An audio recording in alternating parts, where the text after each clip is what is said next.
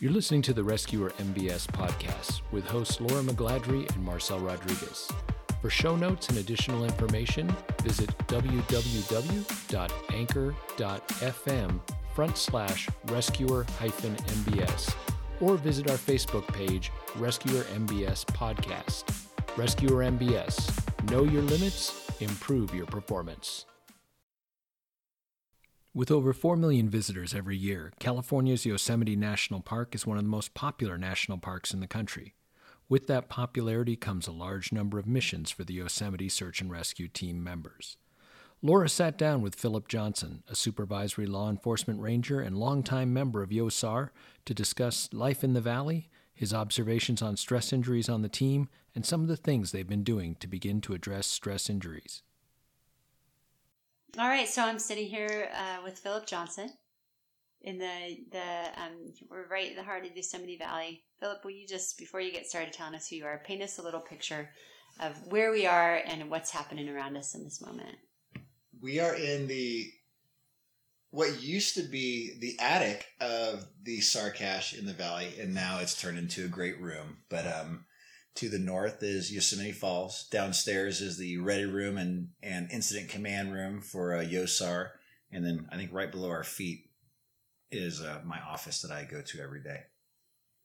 Great. And if we were outside in this moment, I'm, I'm looking out the windows. It's um, it's May. It's early season. It's a little bit gray. It's thinking about sprinkling. What would we hear outside? You would hear the roar of Yosemite Falls.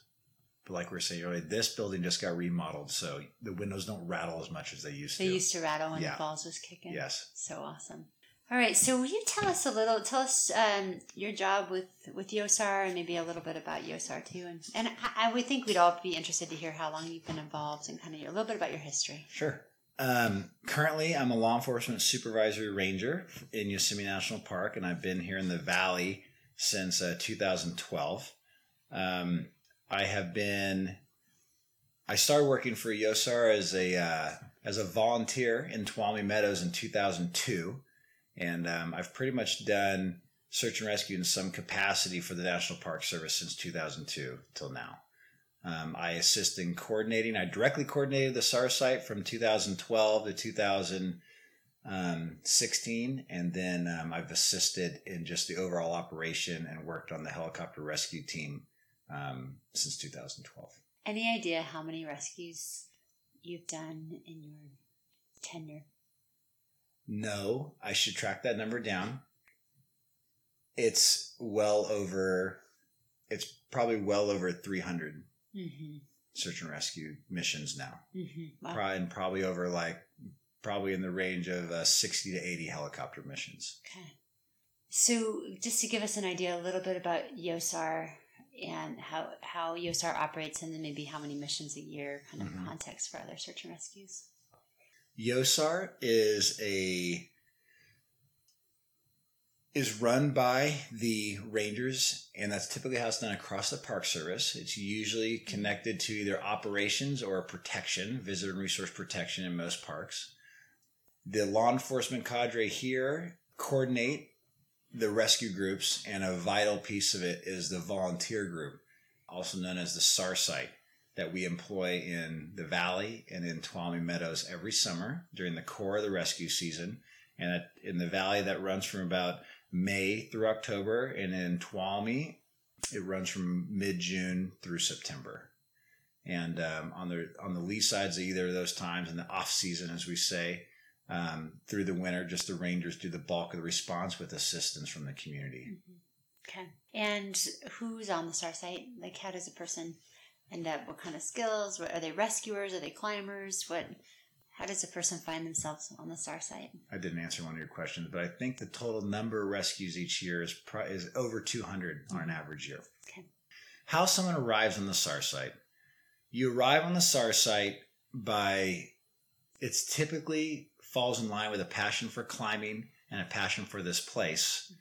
And then um, you combine that with um, with just a with eagerness to assist because you see Yosar, you see the yellow shirts, and like you you it's it's it's a pretty awesome organization, and so you just want to be there to help. Mm-hmm. And um, and so you sign up. We have uh, we have some basic requirements, which are you know a level of free climbing that you um, have and a basic level of uh, EMS skills, of emergency medical Mhm. skills, and um, we go from there. Sweet. Yep. So, so you've been on the site yourself. You've been rescuing for a really long time. You've kind of um, grown up, quote unquote, in this culture, and then and sort of taken a leadership role.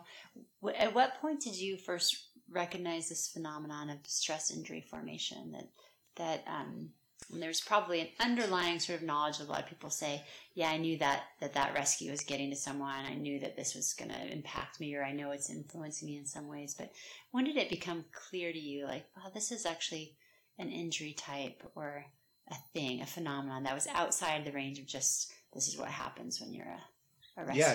Sure, and if I may, I go back a little bit because uh, you know before it actually came directly into my in you know in my in in front of my face.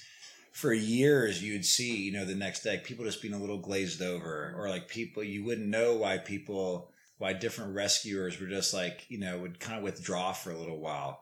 And it's only in retrospect that I realized, but I don't have the memory to to go all the way Mhm. back and like seek out the specifics of each of those of each of those persons and each of the things that they dealt with, or even the rescue that was involved with.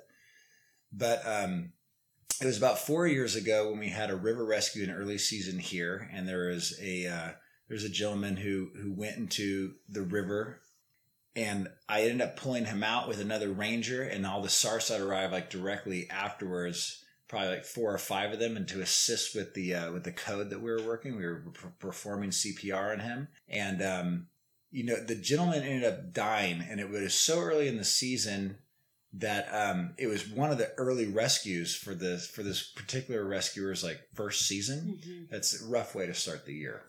And so it was a, about a week later when someone else on the team came to me and said, "Philip, you know, they're not doing very well." And I said, "Oh, what's up?" And said, "You know, kind of withdrawn. Like I think that rescue that we did like really bothered them." I was like, "Okay." And so I, I talked to him, and that was exactly what had happened. And they said, like, I just really wasn't expecting to do that. Like, I wasn't expecting to be on the side of the river. Like, I just got done climbing, and um, you know, just I ran over here, and I just wasn't expecting for this to be the call. I wasn't expecting this to be my Yosar experience. Mhm. And I and I I get that because a lot of things you see is like you know we see you know the litter outs and like the you know and the rock climbing and like the technical rescue, but you don't accept expect to see something so visceral as a, as someone who just drowned. Yeah. And um, so, but but for for that person to come and like you know be affected uh, so much, that was really it had to be in front of my face for me to really appreciate it like that. Yeah. And for them to have the vulnerability and and um, you know and and uh, and bravery to come to me too that was huge. How how did it affect their climbing and their sort of doing the normal things that they normally yeah doing do? the normal things. I mean this uh, that's like the beauty of being on the sar site. You get to stay in you know yosemite unfettered. You get to be on the you you live and you know this really incredible place. You can climb as much as you want to and so for that person like they stopped rock climbing Mm. they really did they would Mhm. maybe boulder a little bit but this Mhm. is someone who's like really like you know really good at climbing big walls and big free routes and hard free routes and and they stopped So when did you connect that phenomenon, which draws everyone attention? But you know, this is something I frequently hear from American Alpine Club or from other um, entities, climbers. Like, oh, my friends just don't climb. That person doesn't climb anymore. But to, to connect the dots to that being a stress injury, how did that happen for you? it was easy in this time but it led me to see that sometimes it can be so indirect Yeah. but in this one it was so direct and because i have you know the uh, it was it's it's easy for me to see that we're in one community here Mhm. and so there's like no degree of separation here Mhm. so i was able to connect the dot bit and from and from their friends and just from me being able to see it was it was right in my face like this that was the problem it was like this incident one incident caused caused Mhm. cause this state Yeah. this you know this mental state to perpetuate you Yeah. know and and end up being in like you know it doesn't really feel like doing anything anymore which is awful Right. So that's one of the things that's so challenging, probably about um, rescue in particular, climbers, um, avalanche, etc. Folks who ski and love to ski and do this. That sometimes the the first real change that's very subtle is that you just don't enjoy, you don't want to, you don't seek out doing the thing that you used to love to do. Mhm. And I think that that's really important that we see and know that as the injury type that it is, the loss that it is. Like you're losing is probably one of the most significant parts of your life that you love. Yeah. You can't explain why. And so Mhm. a lot of folks who do that, if you ask that rescuer, why aren't you climbing anymore? Might not have been a direct link back to, oh, because of that thing. It's just, it might have been, I don't feel like it anymore. I, I'm doing this other thing now, or I'm not doing that. So sometimes it can be really subtle. One of the things I think is really um, specific in some ways to Yosar here, and there's a couple other rescues I work with, but not to this extent at all, where you are actually interfacing with climbers who are doing exactly what you do, um, what you did yesterday, wearing the gear and the stuff that you use and do, who might have made just one different move than you normally make, and then your brain has to find a way to go do that Mhm. tomorrow.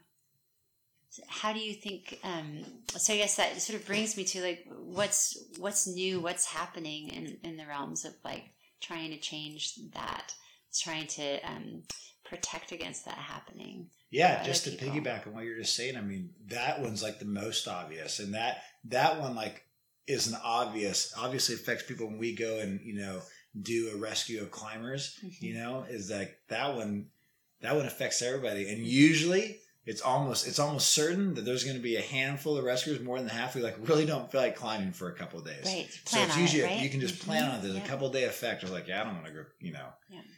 And so, um, but beyond that, you know, not and actually being really cognizant that, is like now that I see that, um, you know, I'm able to put a label on and know that it's like, you know, stress formation into a stress injury.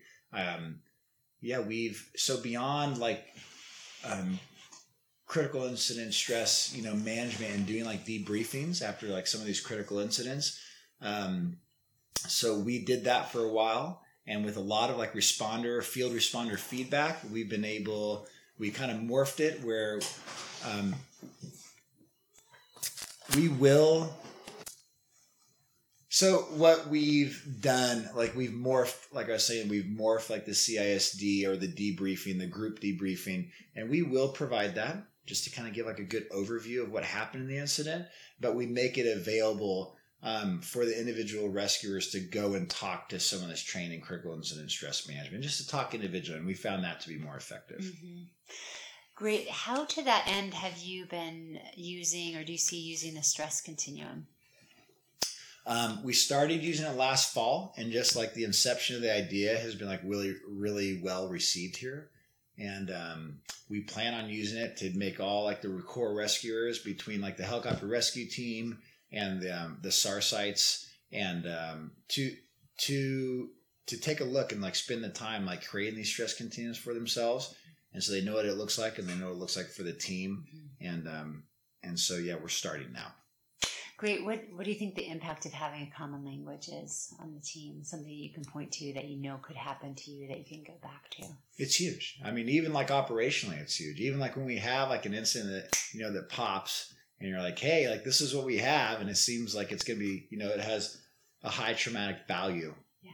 You know, you you know that some people all like immediately you can see the look on their faces, and being able to put like a Mhm. being able to put a value on that, and be like, are you ready to go? Mhm. and they can look at you and like for them personally i think they can reflect better like knowing that they have their own stress continuum and even if you say like are you green and ready to go Yeah.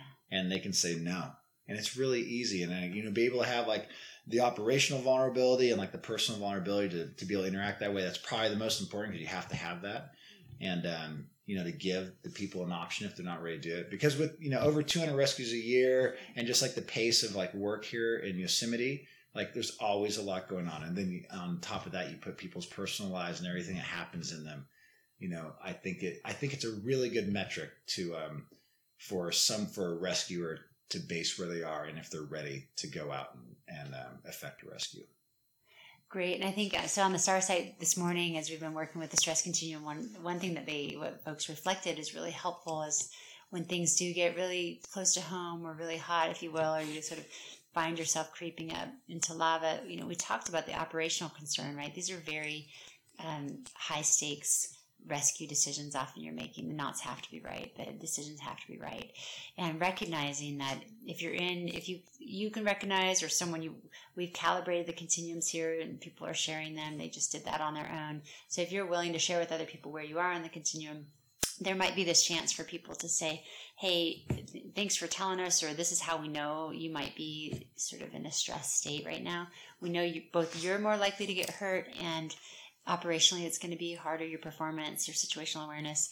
Um, the SAR Siters this morning brought up the idea of like, what about light duty? What about mitigating that, right? Sure. Like, we have no version of light duty in this injury type yet, but if we did, it might be something like, hey, we still want you out there. Do you want to do comms? You don't have to be bag, you know, putting the the patient, the recovery in the body bag. You don't have to be on the mountain doing that or on the rock doing that. You you can still be here and involved and vital to the mission back here, where it's a little less likely that you're going to get hurt by occupational exposure, which I thought was cool. That was.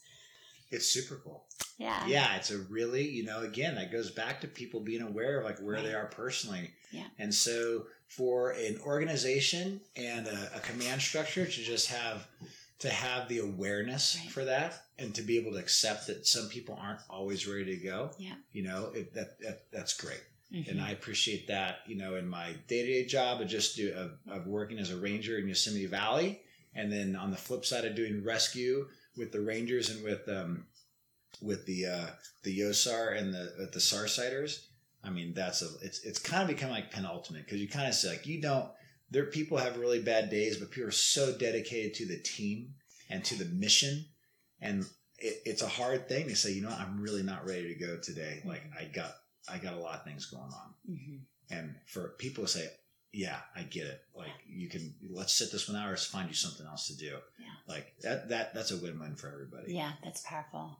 And one of the things I think too, and as it relates, and you've been talking about critical incident support, that the continuum does, or having an opportunity in a smaller, close knit group who plans on being together in this way, it's an unusual opportunity, but to get the chance to after what is um, might be determined a critical incident or a near miss maybe either because it was really close to home mm-hmm. because there was family contact because it was um, more just over the top to what we'd expect folks to to to have to integrate and so in those opportunities to already know each other enough to know what are the green choices that you can make to help support you what does it look like like we know that this is going to be tough for a couple days but we're going to wait till things to basically this idea we've talked about a lot here um, do you know your baseline and do you know how to get back to it mm-hmm. and those two questions seem at the heart of critical incident support because once you know those two things it's like return to play then you'll know when it's time to go back you're ready to go back and you're not going to get injured going back and i it, it's good to have a baseline. We start like in April, and it's good to have a baseline of like where you think you need to get back to in July, right? Because you know, like it, it it is just a firestorm here. Sometimes literally, and it's it's it's hot.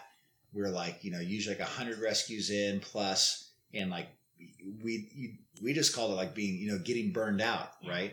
But now that you have a place that you know you can get back to, or you know what it looks like yeah. back to be, you know, green, that that's powerful unto itself. Because right. normally we just plow through. When they have a choice, you? you? have a choice. You've yeah. you've built a choice for yourself, and you've built a choice for the team. Great. Yeah.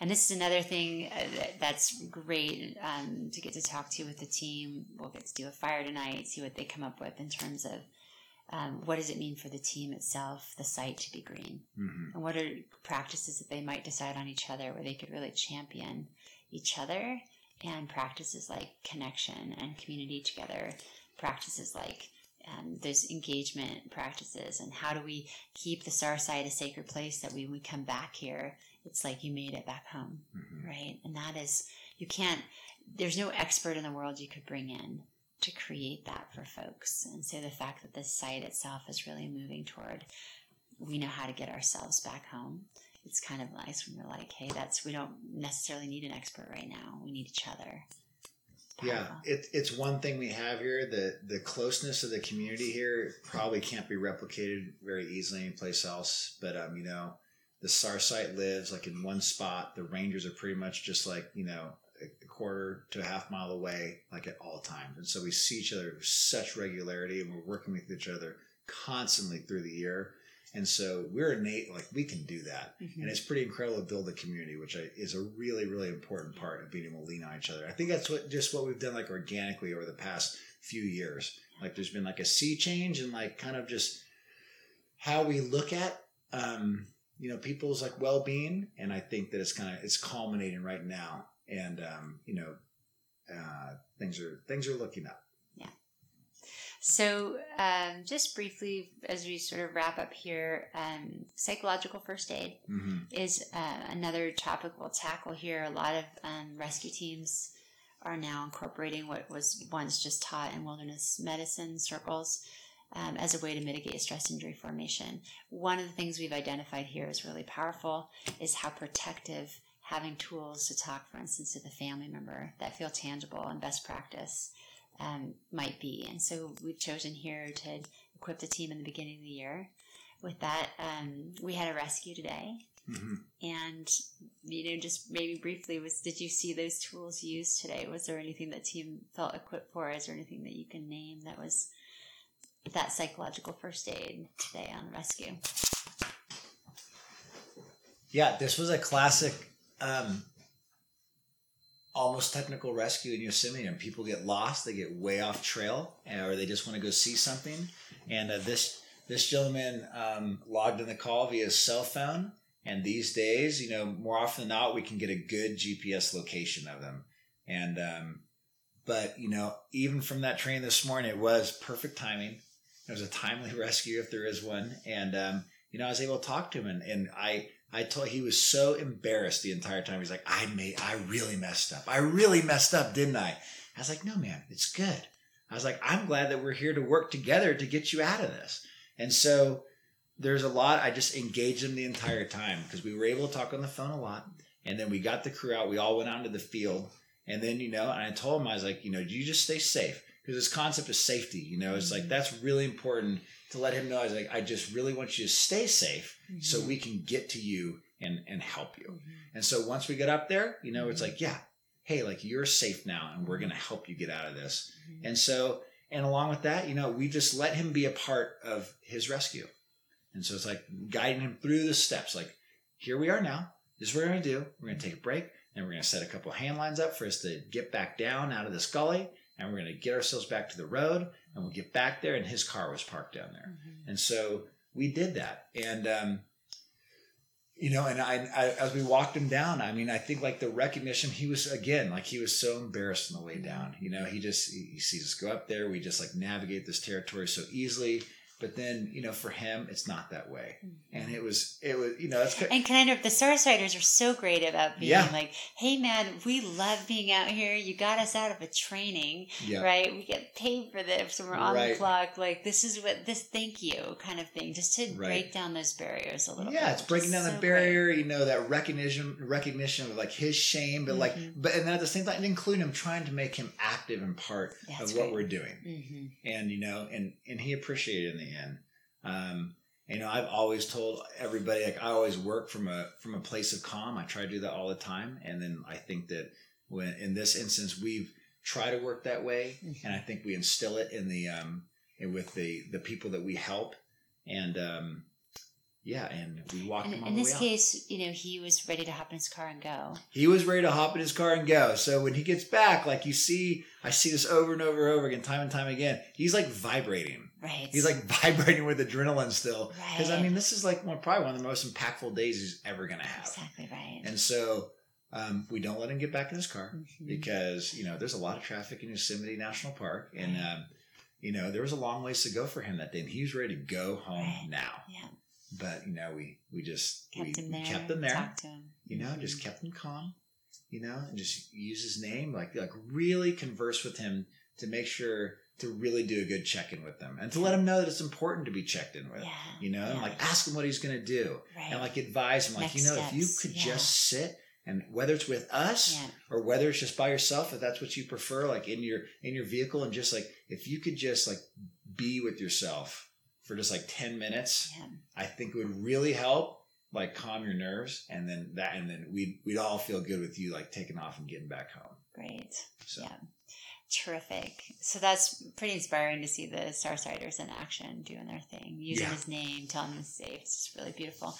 So, uh, last question as we wrap up. Um, what do you do yourself to sustain now that you sort of work with this uh, with the stress continuum, every every rescuer I know, including myself, is going to find times when when they're in what I will give you credit for coining the term as lava, right? This mix of like you know where there's a lot of stressors, there's a lot of um, needs coming in, there's a lot of draw on your attention and energy. What um, practices you think or that are important for the SAR site or for YOSAR to to what do you try and do to sustain or trend toward green or recharge the batteries in that direction? Uh, recharge the batteries for me. Um, at, you know, I working full time and then some.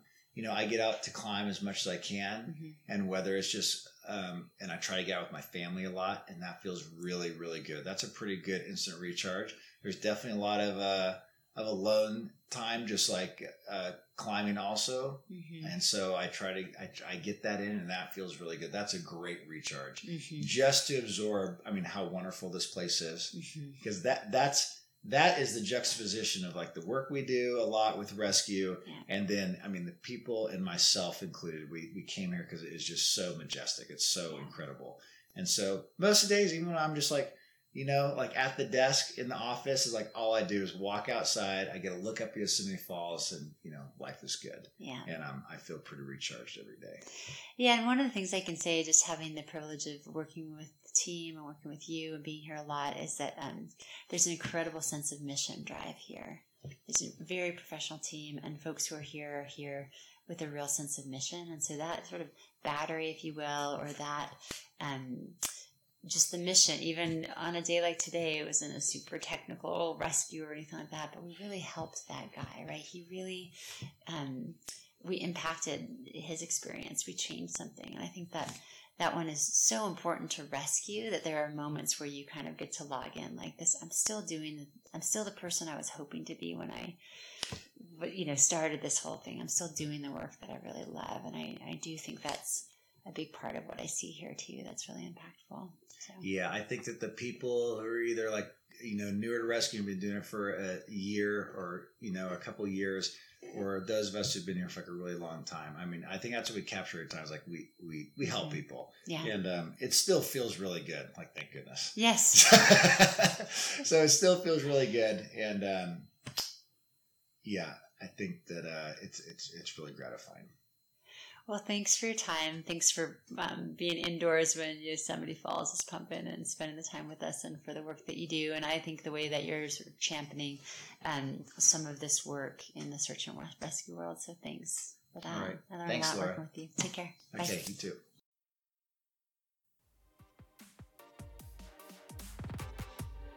This has been the Rescuer MBS podcast. Please subscribe to receive new episodes and interviews as they come out. Contact us at rescuermbs at gmail.com.